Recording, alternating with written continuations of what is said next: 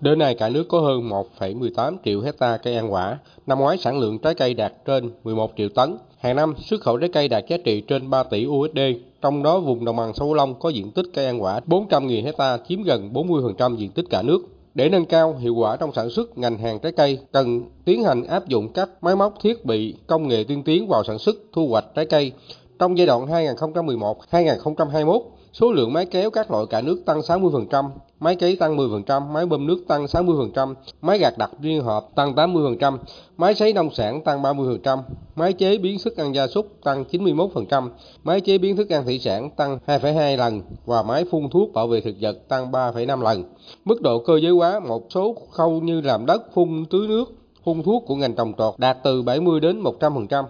Cả nước hiện có trên 100 cơ sở chế tạo máy, thiết bị nông nghiệp phục vụ cơ giới hóa. Đáng ghi nhận là tại nhiều địa phương vùng đồng bằng sông Cửu Long đã ứng dụng phun thuốc bảo vệ thực vật bằng máy phun áp lực hoặc cần phun cầm tay bán tự động hay bằng máy bay không người lái mang lại hiệu quả từ 50 đến 70%. Tại vùng trồng trên 15.000 hecta cây sầu riêng chuyên canh của tỉnh Tiền Giang, nhà vườn đã ứng dụng mạnh cơ giới hóa vào việc chăm sóc vườn cây đạt 100%. Công ty trách nhiệm hữu hạn Quy Long An đã áp dụng cơ giới hóa vào sản xuất trang trại chuối rộng 120 hecta chỉ cần 5 lao động làm việc trong buổi sáng là thu hoạch xong.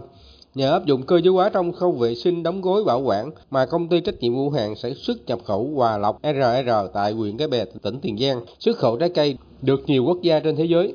Riêng khâu chế biến và bảo quản sau thu hoạch các cơ sở, nhà máy sơ chế chế biến đạt khoảng 30% thiết kế, chủ yếu phục vụ công việc đông lạnh, đóng hộp, chiên sấy, nước quả tự nhiên, nước quả cô đặc đông lạnh. Nhờ cơ giới hóa, ngành trái cây được tăng cường năng lực bảo quản, giảm tổn thất sau thu hoạch về cả số lượng và chất lượng hiện nay khoảng 20%. Tuy nhiên, trong khâu thu hoạch trái cây có tính chất đặc thù cao, chủ yếu là lao động thủ công nên việc áp dụng cơ giới hóa còn thấp, nguồn vốn hỗ trợ doanh nghiệp nhà vườn đầu tư cơ giới hóa còn khiêm tốn.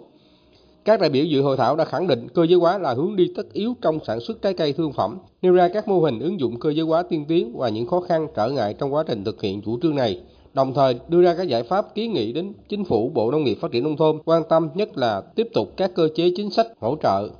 về giải pháp thực hiện cơ giới hóa trong sản xuất trái cây. Ông Nguyễn Đức Long, Viện Phó Viện Cơ điện Nông nghiệp và Công nghệ sau thu hoạch Bộ Nông nghiệp Phát triển nông thôn cho rằng